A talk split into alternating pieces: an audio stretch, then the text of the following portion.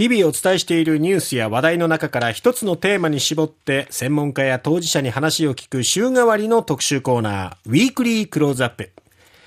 4月になりまして新生活何か始めたいと思っている方も多いのではないでしょうか。今週はリスキリングについて取り上げています。このリスキリング、スキルをつき直すとか学び直すとかいろいろ意味がありますけども、ええその第一人者に話を聞いております。自分のスキルをアップデートし続けるリスキリングの著者、後藤宗明さんです。個人の、まあ、リスキリングする方法っていうところをお話伺いましたが企業側からの目線で言うと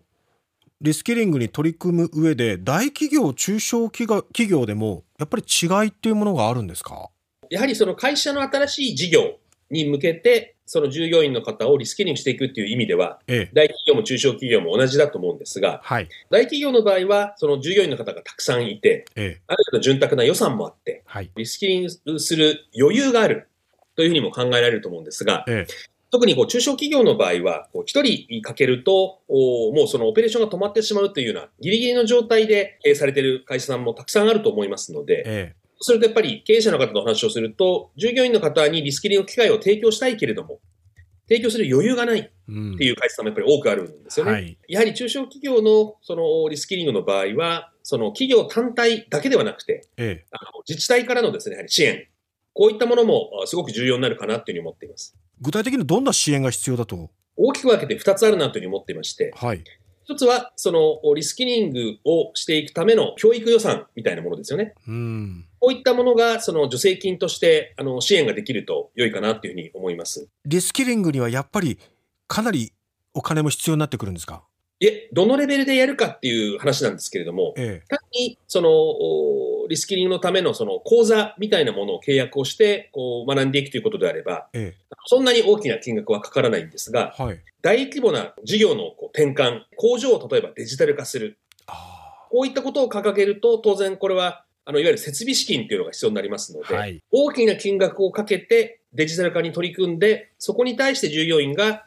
あのついていけるようにリスキリングをするって話になると、ええこれはやっぱりちょっと大きなお話になっちゃうんですよね。うんなので、企業の現状の現在地によってちょっとそこは、あのどれぐらいの予算がかかるかっていうのは違うかなというふうに思っています。自治体からの支援二つ目は？今、多くの経営者の方とお話をしていて、やっぱりですね、非常にあの課題を感じるのはですね、従業員の方にリスキリング機会を提供したいけれども、やはりもうその余裕がない。例えば、田畑さんにですね、はいリスキリングしてほしいということで、リスキリングをする機会を提供したいと思います。ええただし、田畑さんは今、こう100%の時間を仕事に使ってます。はいもしリスキリングをするとなると、仕事を減らさないといけないわけですよね。うんもしくは、えー時間外手当をもらって、ええ時間後にリスキリングするなんて話になるわけです。それがまあ現実的じゃないとすると、はい現在の仕事をじゃあ減らす。で、つまり、現在やっている仕事を減らして、それを引き継ぐ相手が欲しいわけですよね。え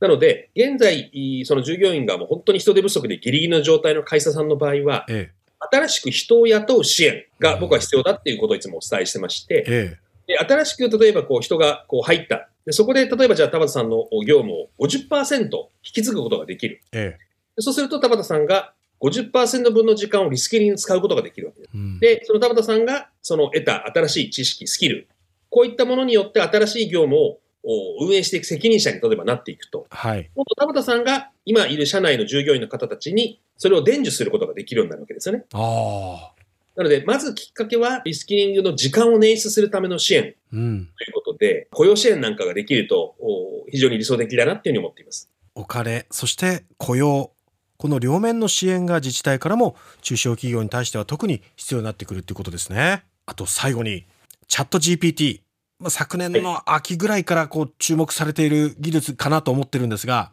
はい。こういうまあ AI やロボット技術が進化してきているこの時代人間はどう向き合っていけばいいのか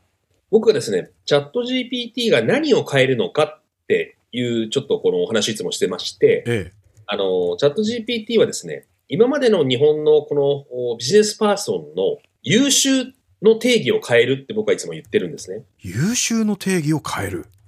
日本のそのおビジネスパーソンの方たちで、こう仕事ができる方とか、ええこう評価をされる方っていうのは、ミスをしないで正解を出せる人だったと思うんです。はあでところがですね、このチャット GPT 触っていただければわかると思うんですが、えもう急激な進化をしていって、あの、完璧な、あの、まあ、データが出てくるようになるわけですよねえ。。はい。でそうすると、正解を出すのは AI がやってくれることになるわけです。なるほど。ですので、優秀だと言われていた方がミスをしないで、その正解を出すということがですね、まさに AI がこれからできるようになってくるんではないかなっていうふうに思います。はい。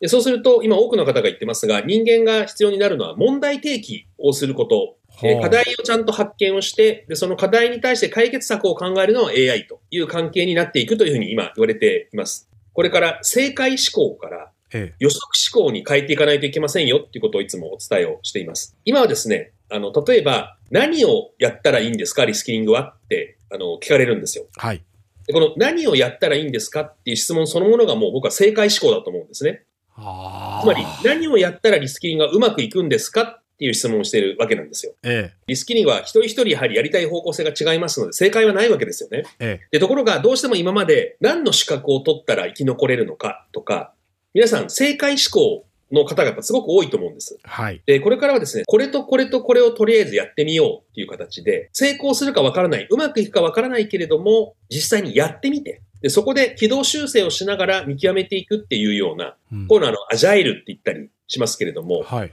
えーこういうですね、動きができる方っていうのがやはりこれからは非常に重要で、こういった方がやっぱり生き残っていけるんではないかなっていうふうに思いますね。はあ。今まではその上司に言われたことをその正確にこなすこと、えー期待にそういったあ答えられる方というのが、えーやはり重要だったと思うんですが、ええ。あの、それはもうこれからある種 AI とかができるようになるわけですよね。なので、こう、道なき道を行くっていう表現をよく私はよく使うんですけども、はい。えーこれから何が起きるかわからないところに仮説を立てて、まずやってみて、で、うまくいくかどうかわからないけど、とにかくひたすら前に進んでいくっていうことが今、我々には求められているなっていうふうに思います。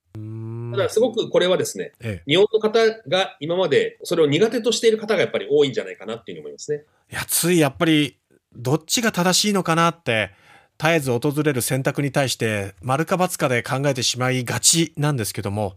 はい。これからの人材、求められる人材としては、そうじゃなくって、まあ、とりあえずどっちになるかっていうよりも、その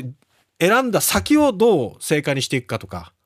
はいそ。こからどういう課題を見つけるかっていうことが重要なんですね。はい。そう思います。特に新型コロナウイルス感染症が始まってから大きく価値観も変わりましたし、ええ働き方も変わりましたし、えで一旦収束をし始めたら、またこうオールドノーマルに戻りつつありますけれども、え、え外部環境がどんどんどんどん変化をしていくので、その時の正解がそのまま正解であり続けるわけじゃないんですよね。なので、そういうのはあの適応力、アダプタビリティっていうのを高めましょうなんていう話もありますけれども、え、え一つの正解にこだわらないで、どんどんどんどんとにかくやってみるっていうのが、すごくこれからは求められていくんじゃないかなと思いますね。